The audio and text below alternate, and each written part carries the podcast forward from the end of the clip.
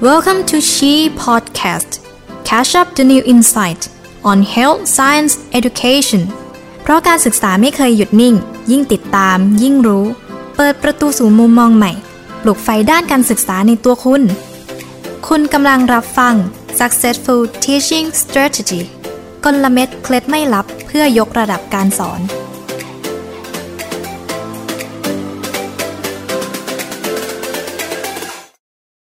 วัสดีท่านผู้ฟังทุกท่านครับ พบกับผมผู้ช่วยศาสตราจารย์ ดรนายแพทย์ยอดยิ่งแดงประภัย จากภาควิชาสรีรวิทยา และศูนย์ความเป็นเลิศด้านการศึกษาวิทยาศาสตร์สุขภาพ ของคณะแพทยศาสตร์ศิริราชพยาบาลอีกครั้งนะครับ วันนี้เราจะมาพบกับหัวข้อที่น่าสนใจมาก ๆ จะเป็นเรื่องเกี่ยวกับ tips and tricks to initiate simulation based learning ครับ วันนี้นะครับ รูปแบบการสอนจะเป็นรูปแบบที่มีความสำคัญ ที่จะช่วยให้นักศึกษาของเราได้พบกับความสำเร็จนะครับตาม learning outcome โดยเฉพาะประเด็นของหัตถการนะครับ เราโชคดีมาก ๆ ได้เป็นเกียรติมาก ๆ ครับเพราะวิทยากรที่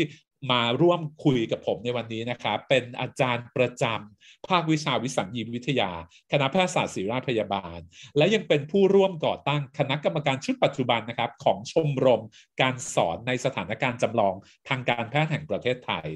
วันนี้เราได้เกียรติอย่างสูงนะครับ ยินดีต้อนรับอาจารย์นายแพทย์ภูมิตริตรการครับ สวัสดีครับอาจารย์ยอด วันนี้ขอบคุณมากเลยครับ ที่มาคุยกันในเรื่อง simulation based learning นะครับยอดขอเรียกพี่ภูมินะครับได้เลยครับงั้นคำถามแรกเลยนะครับพี่ภูมิโอ้ตอนนี้ไปที่ไหนนะครับ คงจะได้ยินคำว่า simulation ทั้งนั้นนะครับ อยากให้พี่ภูมิช่วย clarify ให้พวกเราฟังนะครับ ว่าตกลง simulation หรือ simulation based learning เนี่ยคืออะไรครับ simulation ก็คือสถานการณ์จำลองครับผมถ้าจะดูคำนิยาม ของครับสมาคมสถานการณ์จำลองของอเมริกานะครับขอพูดว่ามันแปลว่ามันเอาทำสถานการณ์จำลองขึ้นมาแทนที่สถานการณ์จริง เพื่อเอาไปใช้ในการเรียนการสอน การวิจัย หรือกระทั่งการทำ healthcare integration คือพัฒนาคุณภาพการดูแลผู้ป่วยยังได้เลย แล้วพี่ภูมิครับ แล้วมันมีจุดเด่นที่เป็นจุดเด่นเฉพาะครับของ simulation ที่ส่งผลให้ได้รับความนิยมเพิ่มขึ้นเรื่อยๆ ครับ คือสถานการ์จำลองนี้เราสามารถทำให้นักเรียนเข้าไปในสถานการณ์ที่สร้างขึ้นหรือว่าไปเราใช้คำว่ากลืนเข้าไป อยู่ในสถานการณ์นั้นจริงๆได้เข้าไปอยู่สถานการณ์นั้นๆ แล้วก็ได้ใช้ความรู้ความสามารถแก้ปัญหาที่เรากำหนดขึ้นในสถานการณ์นั้นได้ นั้นเป็นข้อที่เป็นจุดสำคัญข้อดีของทางสถานการณ์จำลองเนี่ยเราสามารถทางสถานการณ์จำลองทางคลินิกได้ แล้วก็ให้นักศึกษาเนี่ยเข้าไปแก้ปัญหาสิ่งที่เกิดขึ้นได้ โดยที่อ่าเราไม่ต้องเสี่ยงต่อผู้ป่วยจริงๆนะครับโอเคที่สำคัญของเรื่องนี้เลยคือ patient safety อย่างน้อยก่อนที่จะไปเจอคนไข้จริง คุณครัต้องบผ่านการจำลองก่อนว่า เออ คุณมีทักษะมีความรู้เพียงพอแล้วนะ พี่ภูมิครับ ก่อนที่เราจะลงไปคุยรายละเอียดเกี่ยวกับเอ่อ simulation based learning นะครับ มีประเด็นอะไรหรือเปล่าครับ ที่เอ่อพี่ภูมิอยากจะคล้ายๆกับเอ่อ clarify หรือว่าอยากจะเอ่อชี้ให้เห็นว่ามันอาจจะเอ่ออาจจะยังมีความเข้าใจผิด หรือเข้าใจที่ไม่ตรงกันที่ผู้คนทั่วไปมองเกี่ยวกับ simulation คือสิ่งที่เข้าใจของสถานการณ์จำลองผิดกันบ่อยคือ มักจะเข้าใจว่าสถานจำลองเนี่ยคือเอาคือใช้หุ่นครับจริง ๆ แล้วเนี่ยหุ่นเนี่ยเป็นครับแค่เครื่องมือที่ใช้ในการทำสถานการณ์จำลองประเภทหนึ่ง แล้วก็แต่จริงแล้วถ้าจะพูดถึง simulation based education จริงแล้วเนี่ยมันเป็นเทคนิคมากกว่า ซึ่งตัวเนี้ยเป็นคำจำกัดความที่ผมต้องยอมรับต้องบอกว่าเป็นด็อกเตอร์ต้องอ้างอิงนิดนึงครับดรเดวิดกาบาซึ่งเอ่อท่านเป็นหมอดมยานะคครัรับชาวอเมริกันซึ่งเป็นไพ o อเนียเกี่ยวข้องกับ simulation ที่เอามาใช้ในในในโลกเนี่ยในทางทางการแพทย์ครับพูดได้ว่าว่า simulation เป็นเทคนิค ไม่ใช่เทคโนโลยีอ่าโหอันเนี้ย keyword เลยครับโอ้อันนี้คือชัเป็นดเจนมากเมเป็น main หลักเลยครับว่าการสอนเป็นเทคนิคการสอนมากกว่า คือครับจริงๆแล้วเทคนิคการสอนของอาจารย์ ว่าจะเอาเทคนิคการสอนนี้ไปใช้ยังไงครับ ส่วนหุ่นเนี่ยเป็นครับเครื่องมือที่ในการสื่อเข้าไปให้นักศึกษาได้รับประสบการณ์ครับแต่ครับการเรียนรู้เนี่ยขึ้นกับเทคนิคของครูครับ โอเคโอ้ตรงนี้ชัดมากนะครับ คือ simulation เนี่ยเป็นเทคนิคไม่ได้สำคัญที่เทคโนโลยีอ่าเราก็เทคนิคของครูในการเล่าเรื่องครับ ก็สามารถทดแทนตรงหุ่นจำลองตรงนี้ได้ถ้าหุ่นจำลองทำไม่ได้ เป็นเทคนิคส่วนสำคัญของ simulation เนี่ยอยู่ที่อยู่ที่ตัวเทคนิคการการที่จะออกแบบประสบการณ์ของอาจารย์นี่แหละวันอยากจะชวนพี่ภูมิมาลองลองสรุปให้เราฟังได้ไหมครับว่า แล้วถ้าจะเริ่มต้นนะครับ ถ้าจะเริ่มต้นทำ simulation เนี่ยมันมีหลักการหรือมีแนวทางที่จะช่วยให้อาจารย์ที่กำลังสนใจอยากจะเริ่มต้นเนี่ยจะได้ตั้งตัวได้ยังไงไหมครับ เชิญอยากจะรบกวนถามพี่ภูมิครับ จริง ๆ เราก็ต้องอ้างอิงหลักการการศึกษาทั่วไปที่เราใช้ก่อนครับ คือ OLE ครับเวลาเราจะจัดการเรียนการสอนอะไรขึ้นมานี่ภาพรวมๆนะฮะไม่ใช่เฉพาะ simulation ก็คือเราก็ต้องมี objective ก่อนมี objective ก่อนว่าเราอยากจะให้นักศึกษาบรรลุวัตถุประสงค์เรื่องอะไร ที่เกี่ยวข้องกับ curriculum เกี่ยวกับแผนการสอนตรงตรงนั้น เราต้องมี objective ขึ้นมาก่อนครับแล้วก็ objective เนี้ย match กับวิธีการเรียนด้วย simulation นะ เราถึงจะเลือก simulation อันนี้อันนี้สำคัญนะครับ ถ้าเกิดว่า มันไม่แมชเราก็ต้องใช้วิธีอื่นอะโอเค พอเรามี objective เรียบร้อยแล้วนะครับ เราโอเค objective นี้แมชกับวิธีการเรียนการสอนด้วย simulation base เราค่อยมาคิดกันครับว่าเราจะเขียนสถานการณ์ยังไงให้นักศึกษา ได้รับประสบการณ์ตรงนั้น และเราสามารถให้ debrief feedback หรือสอนหรือ reflection เพื่อให้นักศึกษาได้เรียนรู้ตามวัตถุประสงค์ที่เราตั้งครับครับเราต้องเริ่มต้นที่ objective ก่อน อ๋อมันก็คือ OLE OLE ที่เอ่ออะไรละผู้ฟังหลาย ๆ ท่านจะคุ้นเคยกันนะครับ ก็คือยังไงก็ตามก็จะต้องเน้นที่ objective ก่อนพอดีพอดีเมื่อกี้พี่ภูมิขึ้นมาพูดขึ้นมาว่าจะต้องเป็น objective ที่ที่สามารถตอบตอบเอ่อวัตถุประสงค์นั้นได้ด้วยการจัดการเรียนการสอน simulation เลยอยากจะขอให้พี่ภูมิช่วยขยายความตรงนี้ครับว่าอ๋อได้ครับเอ่อ objective อะไรที่คิดว่าใช่ แล้ว objective อะไรที่พี่ภูมิอาจจะเห็นว่าเอออันเนี้ยอาจจะไม่เหมาะ คือ simulation เนี่ยเหมาะกับทักษะ เหมาะกับ skill ครับเหมาะกับ attitude เหมาะกับ decision making teamwork training เหมาะกับเรื่องครับพวกนี้ที่เป็น objective ด้านนี้ แต่จะไม่ค่อยเหมาะกับการสอน knowledge เท่าไหร่การสอนความรู้เนี่ยไม่ค่อยเหมาะครับครับเพราะว่า simulation เนี่ยค่อนข้างเอ่อทำเอานักศึกษามาเรียนจำนวนได้ไม่มาก ถึงจะ effective ถ้าเยอะเกินจะไม่ effective ถ้าเรามองเอ่อวัตถุประสงค์การเรียนรู้เป็นเอ่อคล้ายๆกับเป็น cognitive นะครับเป็นเนื้อหาเป็น skill แล้วก็เป็น attitude เนี่ยก็คือเอ่อถ้าถ้าอยากจะสรุปตรงนี้ก็คือ ถ้าถ้าเป็น skill หรือ attitude เนี่ยจะเหมาะที่จะใช้ simulation แต่ถ้าเป็นถ้าเป็นแค่เนื้อหาเฉยๆอาจารย์คือการลงทุนไม่คุ้มนะครับเพราะฉะนั้นเออให้เลือกใช่ครับถ้าจะว่างั้นก็ได้ถ้าถ้าเป็น skill ถ้าเป็น skill คือต้องต้องทำได้เนี่ย เราอยากเห็นนักเรียนคล้ายๆกับทำให้เราดูเนี่ยเราก็อาจจะต้องใช้เอิ่มให้เขาฝึก แล้วทำให้เราดู ก็ใช้เป็น simulation ได้ objective จะต้องมีนะครับ แล้ว learn ต่อไปเป็น learning ใช่ไหมครับ พอพอสมมติ objective ได้แล้วเนี่ย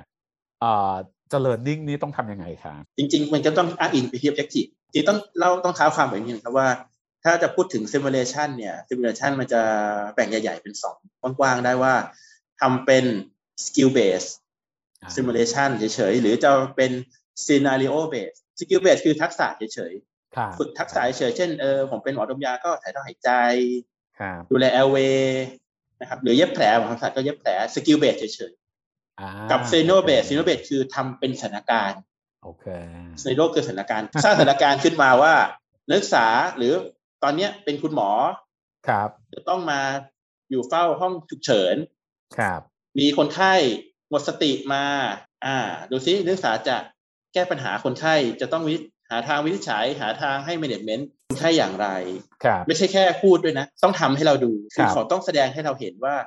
มีมีคนไข้จำลองเข้ามาจริง ๆ เขาต้องทำยังไงให้เราเห็นอ่าเป็นการประยุกต์ขั้นอีกขั้นหนึ่งไม่ใช่แค่ skill อย่างเดียวอาจจะมี skill เกี่ยวข้องบ้างเช่นเขาอาจจะต้องใส่ท่อหายใจ อ่า แต่ว่าอันเนี้ยจะเป็นลึกขึ้นกว่านั้นอีกถ้าเป็นสถานการณ์ขึ้นมาครับ คือโอ้ซึ่งทั้งหมดนี้มันครับทั้งหมดนี้ขึ้นกับ objective ครับผมโอเคงั้นเพราะฉะนั้นจริงๆ objective สำคัญมากแล้วก็ตะกี้พี่ภูมิบอกว่าพอเอ่อ objective ก็ขึ้นอยู่อีกด้วยว่าอยากจะให้แค่อาสมมติทำหัตถการอะไรสักอย่างได้ หรือว่าอืมเอาไปใช้ในบริบทเอ่อที่เป็น scenario จริง ๆ ได้อีก เพราะฉะนั้นเพใช่ราะฉะนั้นครับ objective สำคัญมากนะครับ แล้วอะสมมติสมมติได้สมมติมี objective แล้วนะครับ objective เอาเป็น scenario ก็ได้นะครับ สมมุติว่าอาจจะต้องเป็นนักเรียนระดับอะ สมมติเป็น extern นะครับหรือเป็นแพทย์ประจำบ้าน อันนี้เอ่อย่อมย่อมมองว่าถ้าถ้าเป็นระดับสูงหน่อยอย่างเงี้ยเขาอาจจะต้องผ่านเอ่อ scenario ที่เป็นในเชิงที่เป็นเอ่อฝึกหัตถการมาแล้วใช่ไหมครับ อันนี้ก็อาจจะต้องถึงระดับที่สมมุติเรามี outcome ที่อยากจะให้เขาเอ่อแสดงให้เราดูในสถานการณ์ scenario แล้วตรงนี้เราจะเราจะมีเทคนิคหรือจะเริ่มต้นยังไงดีครับพี่ภูมิที่เราจะจัดเอ่อไอตัว learning ที่เป็น scenario นะครับจริง ๆ ถ้าพูดถึงจริงๆนี่ก็ต้อง วนกับ objective เหมือนเดิมนะครับพอมี objective เสร็จปุ๊บเราก็ต้องมีระดับผู้เรียนใช่ไหมว่าผู้เรียนเราระดับขนาดไหน แล้วจากสถานการณ์ที่เออถ้าจะเลือกสถานการณ์ก็ต้องเลือกสถานการณ์ที่ท้าทายระดับระดับผู้เรียนนิดนึงเออผมใช้อ้างอิงของที่เป็น develop practice ได้ว่าเราจะมีเดี๋ยวพูดง่ายๆเราจันทุกท่านลองนึกถึงวงกลมสามวงที่เราเคยคุ้นเคยว่าข้างในเป็น comfort zone ออกมาเป็น learning zone และไกลสุดวงกลมสุดเนี่ยจะเรียกว่า panic zone วงใหญ่ ครับคือความยากง่ายของสถานการณ์ที่เราจะจัดให้นักศึกษาตรงนั้นเราต้องอ้างอิงไปตรงจุดนี้ครับเช่นครับเอ่อสมมุติว่ามันไม่ไม่จำเป็นต้องเป็น extern หรือว่าเป็น resident นะครับ ปีห้าปีสี่ก็สามารถเรียน simulate เราต้องทำสถานการณ์ให้ง่ายกว่าของปีหกหรือง่ายกว่าของปี resident แต่เราสามารถจัดสถานการณ์จำลองขึ้นมาได้โดยใช้เทคนิคตรงนี้อืมแต่ถ้าเราจัดง่ายเกินไป เอาง่ายๆครับถ้าสามวงเนี้ยถ้าง่ายเกินไปอยู่ใน comfort zone เนี่ยนักศึกษาก็จะแทบไม่ได้เรียนรู้อะไรเลย ยกตัวอย่างเช่น ผมเอ่อภาวะที่เราเจอกันบ่อยๆทางคลินิก sepsis sepsis นี่มันกว้างมาก sepsisมันใช้ติดเชื้อมาซึ่งเป็นภาวะที่เจอบ่อยนะครับแต่ถ้าครับเอาคนที่ sepsis เนี่ยให้หมอ resident อายุรศาสตร์สถานการณ์เนี่ยอาจจะง่ายเกินไป ต้องไม่ใช่ sepsis เฉยๆไอ้ต้อง septic shock complication blah blah blah ให้เขาดูแล ถึงจะรับเรียกว่าเหมาะครับแต่ถ้าเราเอาสถานการณ์ sepsis เหมือนกัน มาสอนนักศึกษาแพทย์ปีห้า โหแค่คนไข้มีมาด้วยไข้สูง sepsis มีไข้ BP ต่ำๆหน่อยๆก็เขาก็เริ่มเริ่มเริ่มต้องใช้ความสามารถรู้ความสามารถที่จะต้องแก้ปัญหาแล้วอ่าแค่เนี้ยก็พอแล้วสำหรับปีห้างั้นซีนเดียวแสนเดียวกันเราสามารถเลือกได้ครับว่าจะเอายากน้อยมากแค่ไหน ขึ้นกับ objective และขึ้นกับระดับผู้เรียนได้โอเค เพราะ เพราะฉะนั้นทุกอย่างก็จะกลับไปที่ objective ตรงนี้สำคัญมาก ๆ เลยครับว่า objective จะต้องเหมาะสมและเหมาะกับระดับผู้เรียน แล้วเราจะเลือกยังไงครับว่าจะเอาหัตถการหรือสถานการณ์ไหน เพราะบางอย่างก็พบบ่อย บางอย่างก็ไม่ค่อยพบนะครับ อยากจะฟังจากพี่ภูมิหน่อยครับ คือมันจะมีคำที่เรียกว่า simulation matrix ในการ simulation อยู่ครับ เราจะเป็นแผนผังนะครับ เป็นไดอะแกรมมีแกน x และแกน y ครับหรือว่าไม่ง่ายว่าถ้าเป็นแกน x เนี่ยจะเป็นอันที่เจอน้อยกับเจอมากอะถ้ายิ่งตรงสูตรก็เจอน้อย ตรงครับครับเลขตรงสูตรก็คือเจอบ่อย กับครับสถานการณ์ที่เจอบ่อย กับแกน y ก็จะเป็นความสำคัญความสำคัญของเรื่องนั้นๆ สิ่งที่เหมาะกับ simulation matrix มากๆเลยเนี่ย จะเป็นอันที่เจอไม่บ่อยแต่สำคัญมากอ่าเจอบ่อยในที่นี้ในทางการศึกษานะครับไม่ได้เจอบ่อยทางด้านทางด้านทางด้านไม่ใช่ incidence ของโรค เจอไม่บ่อยในการศึกษา อย่างเช่น ภาวะ sepsis ที่ผมเล่าไปเมื่อกี้เนี่ยถ้าเป็น resident อายุรศาสตร์เนี่ยเขาได้ดูแลคนไข้กลุ่ม sepsisโหแทบจะทุกวันอยู่แล้วครับเรียกว่าเจอบ่อยมาก แต่ถ้าเป็นครับนักศึกษาแพทย์ปีห้าหรือคนแพทย์นักศึกษาแพทย์ปีห้าอย่างเช่นของศิราชอย่างเงี้ยจะไม่ได้ดูแลด้วยตัวเองอาจจะช่วยพี่มากกว่าโอกาสดูแลตัวเองเนี่ยแทบจะไม่มี ครับครับดูแลคนไข้เองโดยรวมทั้งหมดแทบจะไม่มีเลย คืออันเนี้ยน้อยมากในเรื่องเดียวกัน ครับอันนี้นี่คือความพบบ่อยหรือพบน้อยขึ้นกับไม่ได้ขึ้นกับอินซิเดนต์ของโรคง่ายๆแต่ขึ้นกับว่าหลักศึกษาว่าเขามีโอกาขึ้สนกับได้เลเวลของผู้เรียนนะใช่สถาขึ้นกับโอเลคเวลครับใช่ครับ ซึ่งตรงนี้ครับอาจจะแตกต่างกันแต่สถาบันด้วยนะครับอ่บางสถาบันโอเคที่อย่างเช่นเออผมเคยไปไปโรงพยาบาลจังหวัดอย่างเงี้ยพี่โรงพยาบาลครับที่เป็นเขาทำเป็นซีเพิร์ดอย่างเงี้ยเขาครับไม่มีแพทย์ประจำบ้านครับครับอ่าเพราะฉะนั้นนักศึกโอษาเคแพทย์ก็จะใช่แต่แพทย์ปีอ่าห้าปีหกก็ต้องเป็นคนดูแลคนไข้กลุ่มอ่านี้เองแล้วแปลว่าโเคอันเนี้ยอินซิเดนต์ไอเขาก็เจอบ่อย เจอบ่อยตรงนี้ก็จะเจอบ่อย ก็ครัจะบเจอบ่อยครับอ่า อย่างนี้เป็นต้นนี้เรื่องเจอบ่อยส่วนความสัมพันธ์นี่คือความสัมพันธ์ตามความรู้สึกเลยครับ ว่ามันมี ความสัมพันธ์ทางคลินิกมากแค่ไหน ที่เราจะต้องโอเคนักศึกษาแพทย์ต้องทำตรงนี้ได้ ส่วนมากก็จะมักจะอ้างอิงไปกับของสรวของของเกณฑ์แพทยสที่ภาต้องครับต้องทำได้ตรงนี้ต้องเจอได้โอตัวอย่างเคที่ชัดเจนมากๆเลยครับครับก็คือครับ CPR หลักการสอน CPR นี่โดยมากใช้ซิมูเลชันไปการสอนค่อนข้างเยอะครับ เพราะว่าเป็นอันที่สำคัญแพทย์ทุกคนต้อง CPR เป็นครับครับ แต่ว่า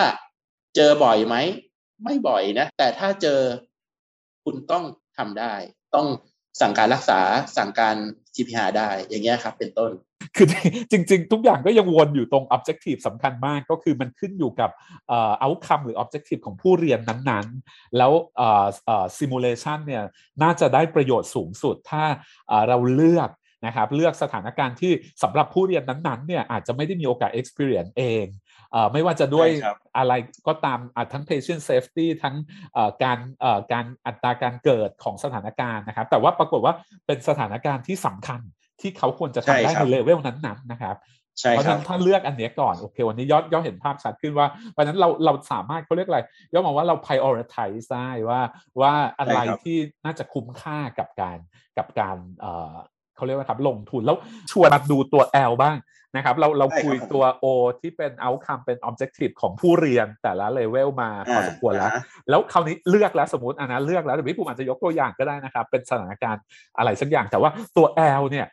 มันมันมีอะไรบ้าง มันมีจุดเด่นหรือมีอะไรที่เป็นหัวใจสำคัญที่จะทำให้การจัดซิมูเลชันมันประสบความสำเร็จครับ ผมขอแบ่งประเภทก่อนถ้าเป็นเป็น skill-based จริง ๆ มันเรียนมันมันจะต่อเนื่องกัน skill-based จะเป็นอันที่พื้นฐานกว่ากว่า scenario-based ครับถ้าเป็น skill-based สิ่งสำคัญที่เราจะต้องมีอะไรก็คือความสมจริงของตัว simulator คือตัวหุ่นหรือว่าผู้จำลองก็แล้วแต่ครับที่จะต้องมีความสมจริง เพียงพอที่จะทำให้ตอบวัตถุประสงค์ได้เอาเนี้ย อ่าโอเค ความสมจริงskill-based คือสมมติผมจะสอนใส่ท่อหายใจ ผมเป็นวิสัญญีสอนใส่ท่อหายใจหุ่นที่จะมาใช้สอนท่อหายใจ ก็ต้องมี anatomy ความยืดหยุ่นต่างๆ ที่ใกล้เคียงกับคนจริง เพราะว่าถ้ามันไม่เหมือนเลย ก็จะไม่สามารถเรียกว่าเขาเรียกว่าส่งต่อคือเวลาทำสถานการณ์จำลองเนี่ยมันจะมีอีกคำหนึ่งครับเพราะว่าหลังจากฝึกเสร็จแล้ว จะต้องส่งต่อความสามารถทักษะตรงเนี้ย ไปให้ถึงกับโลกจริงได้ ไปให้โดยใช้กับคนไข้จริง ๆ ได้ โอเคถ้าคุณอนาโตมีไม่เหมือน ต่อให้ใส่ท่อในหุ่นได้ แต่ไปเจอคนจริงก็ใส่ไม่ได้ อย่างนี้ไม่ดีเท่าไหร่ต้องส่งต่อได้งานจำลองก็ทำถ้าเป็นเซโรเบสก็เหมือนกันครับ เราก็ต้องวางแผนให้มีความสมจริงสูงเพียงพอที่จะโอเคนักศึกษาแก้ปัญหาตรงจุดนี้ได้แล้ว มันจะสามารถส่งต่อเรื่องนี้ ไปให้กับถ้าเจอแค่จริง ๆ ในอนาคตได้ โอ้นั้นหัวใจหัวใจตรงนี้คือใช่ครับ ความสมจริงตรงจุดนี้ที่จะต้องมี แต่อย่างที่ผมบอกตอนแรกว่าความสมจริงตรงเนี้ย มันจะแบ่งเป็นอีกทางด้านฟิสิกส์กับสมจริงทางด้านจิตใจ ความสมจริงทางฟิสิกส์ก็คือกายภาพครับทางด้านกายภาพเลยก็คือ เช่นที่ผมถ้าเป็นทำทักษะกับหุ่นแบบเนี้ยสมจริงทางฟิสิกส์จะต้องสูงครับครับจะต้องสูงเพียงพอที่เราจะสามารถฝึกเขาได้ เช่นท่อหายใจก็ต้อง anatomy หุ่นก็ต้องสมจริงเพียงพอทางด้านฟิตทางด้านกายภาพที่จะเหมือนคน ในคำดึงคำสมจริงทางด้านจิตใจครับ คือศึกษาอย่างเช่นอันสายการจำลอง ถ้าเป็นตัวอินโอเบตจะเน้นตรงนี้มากกว่า ว่าเออ ตรงเนี้ยเราทำออกแบบมา ตรงนี้เป็นห้องฉุกเฉินนักศึกษาจะต้องถึงที่ในห้องเนี่ยไม่ได้เหมือนห้องฉุกเฉินอะไรเลย แต่โอเคเราพูดกันแล้วว่าตรงนี้เป็นห้องฉุกเฉินนะ บอกเขาเลยว่าสถานการณ์คุณคุณอยู่ห้องฉุกเฉิน ตอนนี้คุณเป็นหมอที่จบแล้ว ไม่ใช่นักศึกษาแพทย์แล้ว เนี่ยจิตใจ เสร็จแล้วมีคนไข้เข้ามาร้องครวญครางก็คือใช้คนไข้ทอมามีร้องโอนครางโอดโอย มีการแต่งผ้าแต่งต่างๆทำให้เขารู้สึกว่าใกล้เคียงกับสถานการณ์จริง ๆทำให้เขารู้สึกว่าสถานการณ์นี้ใกล้เคียงกับคนรู้สึกในจิตใจคือเมนทำจิตใจว่าเป็นคล้ายๆ จริง คือความสมจริงทางจิตใจครับ ซึ่งผมอยากบอกว่าบางอย่างเนี่ยเราก็ไม่ได้มีของหรอกครับ ครับ ไม่ได้มีของหรอกหรือหุ่นทำไม่ได้หรอกครับ ไม่ได้หุ่นหุ่นไม่ได้สามารถทำไม่เหมือนคนได้ทั้งหมด แต่เราใช้วิธีบรรยาย หรือใช้วิธีใช้เทคนิคของอาจารย์นะครับทำให้เขารู้สึกว่ามีความสมจริง เพียงพอที่เขาจะได้เรียนรู้ ก็เพียงพอแล้ว ผมอยากบอกว่าหุ่นที่ที่ที่เรามีอยู่เนี้ย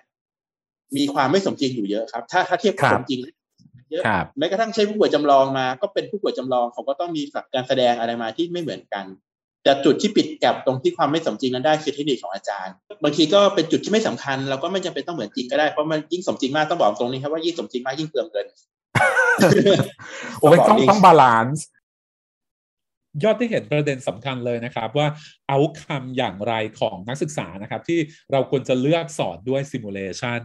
แล้วก็ยังมี keyword ก็คือคำว่าความสมจริงเนี่ยก็ต้อง balance กับข้อจำกัดที่เรามีด้วยนะครับ ตรงนี้คงจะเป็นหัวใจสำคัญเลยของของการทำซีน หรือว่าตัว learning experience นี้พี่ภูมิครับตอนนี้เรามี O แล้วนะครับ แล้วเราก็ออกแบบความสมจริงนะครับ ให้กับตัว L ของเราแล้วนะครับ เราจะใช้ simulation ในการ evaluation คือตัว E อย่างไรได้บ้างครับ โอเค เดี๋ยวผมต้อง clarify ตรงนี้ก่อนนิดนึงเพราะว่าตัว E ใน simulation เนี่ย ในเฉพาะโดยเฉพาะที่เป็น s t e r o base นี่นะครับ จะกลืนอยู่ในขั้นตอนที่เป็นตัว L โดยตัวมันเองอยู่แล้ว เพราะว่าตอนที่เราทำสถานการณ์ขึ้นมาปุ๊บเรามีคนไข้จำลองแสดงอาการในคลินิกผิดปกติเป็นโรคอะไรก็แล้วแต่มาเนี่ยเราให้นักศึกษาเข้าไปอยู่ในสถานการณ์และทำการแก้ปัญหาครับครับระหว่างที่เราทำงานแก้ปัญหาเนี่ยเราต้องประเมินอยู่แล้ว อาจารย์ต้องประเมินนักศึกษาอยู่แล้ว ไม่ว่าจะเป็น เพื่อ formative ในการสอนหรือเพื่อ summative ก็ตาม เราต้องประเมินตรงนี้อยู่แน่นอนอยู่แล้วเพราะนั้นสายการจำลองจะมีตัว e อยู่ด้วยอย่างแน่นอนพอเราประเมินแต่มันขึ้นกับว่าเราจะประเมินเสร็จเราทำอะไรต่อ ประเมินเสร็จเราไปสอนต่อก็เป็น formative แต่ถ้าประเมินเสร็จเอาไปวัดผล ไปตัดเกรดอะไรให้คะแนนก็จะเป็น summative ซึ่งต่างกันไป ตรงตัวประเมินเนี่ยเอาผมจะเป็นหลักผมเราวันนี้เราเน้นเรื่อง education นะครับเราจะเน้นเรื่อง formative มากกว่าดังนั้นพอนักศึกษาเข้าไปในสถานการณ์เราอาจารย์เนี่ย จะคอยดูและฟังครับครับดูกับฟัง แล้วก็เขาเรียกว่าไกด์ยังคือคำว่าไกด์ไกด์ให้นักศึกษาได้รับประสบการณ์ ให้ใกล้เคียงความจริงและให้เขาผ่านตรงประสบการณ์นั้นให้ได้อย่างเต็มที่ครับโดยโดยตนโดยเมนหลักตรงนั้นเนี่ยเราอยากโดยทั่วไปเนี่ยเราจะอยากให้นักศึกษาเนี่ยทำเองเป็นหลักครับ ยกเว้นแต่โอเคไม่ไหวแล้วเดี๋ยวอาจารย์ต้องเข้าไปช่วยเหลืออาจารย์จะส่งความช่วยเหลือเข้าไปเขาเรียกว่ามีมีมีคิวคือมีใบอะไรบ้างนิดหน่อยได้ครับ ถ้าเป็นถ้าเป็น formative นะครับ ไปช่วยครับเสร็จแล้วให้นักศึกษาเนี่ยทำเองแก้ปัญหาด้วยตัวของพยายามให้นักศึกษาแก้ปัญหาด้วยตัวเอง เสร็จแล้วอาจารย์คอยดูและประเมินอ่าอ่าโอเคประเมินเสร็จแล้วประเมินเสร็จแล้วถ้าเป็น formative มันจะตามมาด้วยตัว L อีกครั้งหนึ่งก็คือกลับมาที่ learning ครับพอจบสถานการณ์แล้วหรือ บางครั้งระหว่างสถานการณ์ก็มีนะครับขึ้นกับเทคนิคของอาจารย์ เราจะมาทำการ debriefing โอเค debriefing ก็คือคล้ายๆ after action review ครับคือเหมือนรีวิวสิ่งที่เกิดขึ้นหลัง action นะครับ แล้วเรามาคุยกันคุยกันของ debriefing เนี่ยจะมีเทคนิคที่เอ่อเยอะพอสมควรครับว่ามีหลายรูปแบบมีหลายโมเดลที่เลือกใช้แต่เข้าใจง่ายๆคือเป็นการ reflection บวก feedback โอเคโอ้โหคืออันนี้อาจจะอันนี้ให้นันี้กศึกษา reflect ตัวเอง แล้วก็ครับอาจารย์ก็ feedback ด้วย แล้วก็ใช่เพื่อให้นักศึกษาใช่เนี่ยเอ่อที่ทำเมื่อกี้เนี่ย มีทำตรงไหนดีตรงไหนไม่ดีเขาจะได้เรียนรู้ครับครับตรงไหนบควรจะพัฒนามากกว่าเดิม เสร็จแล้ว เขาจะได้ได้รับการเรียนรู้ตรงจุดนี้จากสิ่งที่เขาก็ทำไปด้วยตัวเอง แล้วถ้าผิดพลาดอาจารย์ก็บอก หรือเขาบางบางครั้งโดยโดยเฉพาะถ้าเราจัดสถานการณ์ได้หรือเราดีวิฟเอ่อได้ดีบางครั้งนักศึกษาพูดด้วยตัวเองได้เลยครับ ว่าเขาควรจะทำยังไงเขาเขารีเฟกตัวเองได้ อันเนี้ยจะเป็น reflection ได้ครับ มันก็จะเป็นอืมวงจรตรงแบบนี้คือถ้าจะดูเอ่อ teaching theory ที่เกี่ยวข้องกับ simulation มันจะเป็น experiential learning cycle ครับอ่าคือจะเริ่มต้นโอเคอันนี้เป็นเป็นวงกลมครับนะครับ ก็คือนักศึกษาเข้าได้รับประสบการณ์ครับแล้วประสบการณ์เสร็จแล้วเรารีวิวสิ่งที่เกิดขึ้นนะครับ รีวิวสิ่งที่เกิดขึ้นแล้ว ต้องมีการสรุปให้ได้ concept อะไรขึ้นมาได้ครับได้ไอเดียอะไรขึ้นมาสักอย่างขึ้นจากการรีวิวตรงนั้น เสร็จแล้วได้ concept ขึ้นมาเสร็จต้องมีการทำวนกลับไปทำซ้ำครับครับ แล้วก็ได้ประสบการณ์อีกรอบหนึ่งเป็นวงกลมไปเรื่อยเป็นการรู้จากประสบการณ์ ผมอยากบอกว่าเอ่อการใช้แผนจำลองตรงเนี้ย พอเราทำวงกลมเป็นตรงรีวิวตรงเนี้ยครับแล้วก็ conceptualization เนี่ยมันจะมีชื่อว่า debriefing โอเค พอพอฟังพี่ภูมิพูดถึงประเด็นนี้ก็รู้สึกเห็นภาพชัดขึ้นนะครับ ทั้ง O ทั้ง L ทั้ง E ที่มาสัมพันธ์กับการจัด simulation based learning นะครับ อยากอยากจะถามพี่ภูมิประเด็นที่ยอนอยากจะถามคือ โยงกลับไปที่พี่ภูมิเน้นไว้ตอนแรกอะครับว่าสรุปแล้วจริง ๆ แล้ว simulation เนี่ยเป็นเรื่องของเทคนิคมากกว่าที่จะเป็นเรื่องของเทคโนโลยีมันมีเทคนิคอะไรบ้างครับที่อาจารย์ผู้สอนเนี่ยควรจะต้องพัฒนาแล้วก็ จะช่วยส่งเสริมการจัด simulation ของของอาจารย์แต่ละท่านนะครับ simulation นี่นะครับครับ มันก็คือมันจะเราจะใช้เทคนิคหลายอย่างของการศึกษาที่มารวมกันครับครับบวกกับบางอย่างที่เป็นของ simulation เองครับ อย่างพี่เช่นพงศ์ยกตัว objective อย่างเนี่ยก็ได้ครับอย่าง objective เริ่มต้นเลยครับ แล้วก็ต้องเป็น smart objective การเขียน smart objective ที่ให้ให้ให้ให้ match กับต่างๆ แล้วก็เลือก objective ให้ match กับเอ่อถ้าใช้ Miller Pyramid ครับที่มีเรื่อง มี no มี know how show how แล้วก็ dash level ใช่ใช่แล้วใช่ simulation ก็จะเป็นระดับประมาณ show how level นั้น objective ครับก็คจะรับต้องเป็นระดับ show how level ประมาณนั้นถึงจะเรียกว่าเหครับนะครับ ตั้งแต่จะมีตรงนี้เลย เสร็จแล้วพอเราได้ตรงนี้มาไม่ได้ได้ objective ตรงนี้มาปั๊บเนี่ย สิ่งที่อาจารย์ต้องดูต่อไปคือเราจะสร้างคิดสถานการณ์ขึ้นมายังไง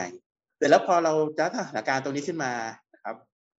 เสร็จแล้วครับนักศึกษาเข้าสถานการณ์อาจารย์จะต้อง เรียกว่า run สถานการณ์อีกครับ ครับว่าจะให้หุ่นตอบสนองยังไงนักศึกษาโหต้องเป็นทำแบบฟาด้วยเนาะ facilitator ง่ายๆคือ ถ้าจะเทียบกันง่ายๆคือเหมือนกับ เออเหมือนกับทอล์กโชว์อ่าอ่าอ่าทอล์กโชว์นักเรียนเป็นผู้เข้าแบบแบบเป็นผู้รับถูกรับเชิญมาเข้าทอล์กโชว์อาจารย์น่ะเป็นพิธีกรครับครับคล้ายๆใกล้เคียงกันใช้ทอล์กโชว์กับละครเวทีที่เป็นละครสดนะฮะ ต้องละครสดนะไม่ใช่ละคอินรโ o รไวส์เป็นต้องเป็นละครสดขึ้นเวทีครับใช่แต่ว่าละครสดคือเราอยู่ๆเราดีเราเชิญคนผู้ชมขึ้นมาเล่นกับเราอะเพราะว่าคีย์สำคัญของตรงนี้คือเราไม่รู้ว่าคนที่มาบางทีพูดอะไรออกนอกเรื่องได้อ่าไม่รู้จะพูดอะไรโเคเหมือนทอล์กโชว์เหมือนครับออกนอกครับหลุดไปเลยหลุดเราจะคุมอย่างไรให้ยังอยู่ในคนที่เป็นพิธีกรจะใช่ใช่คนที่เป็นใช่พิธีกรเนี่ยแหละครับ คืออาจารย์เนี่ยจะคุมยังไงให้ยังอยู่ในแนว ที่เราต้องการจะไปอ่าตรงนี้ดีไม่มาได้กหลุเห็ดนออกชัดไปครับเนี่ยครับอันนี้คครับล้าย ๆกันเปรียบเทียบกันนะครับคือฟังแล้วอาจารย์หลาย ๆ ท่านใช่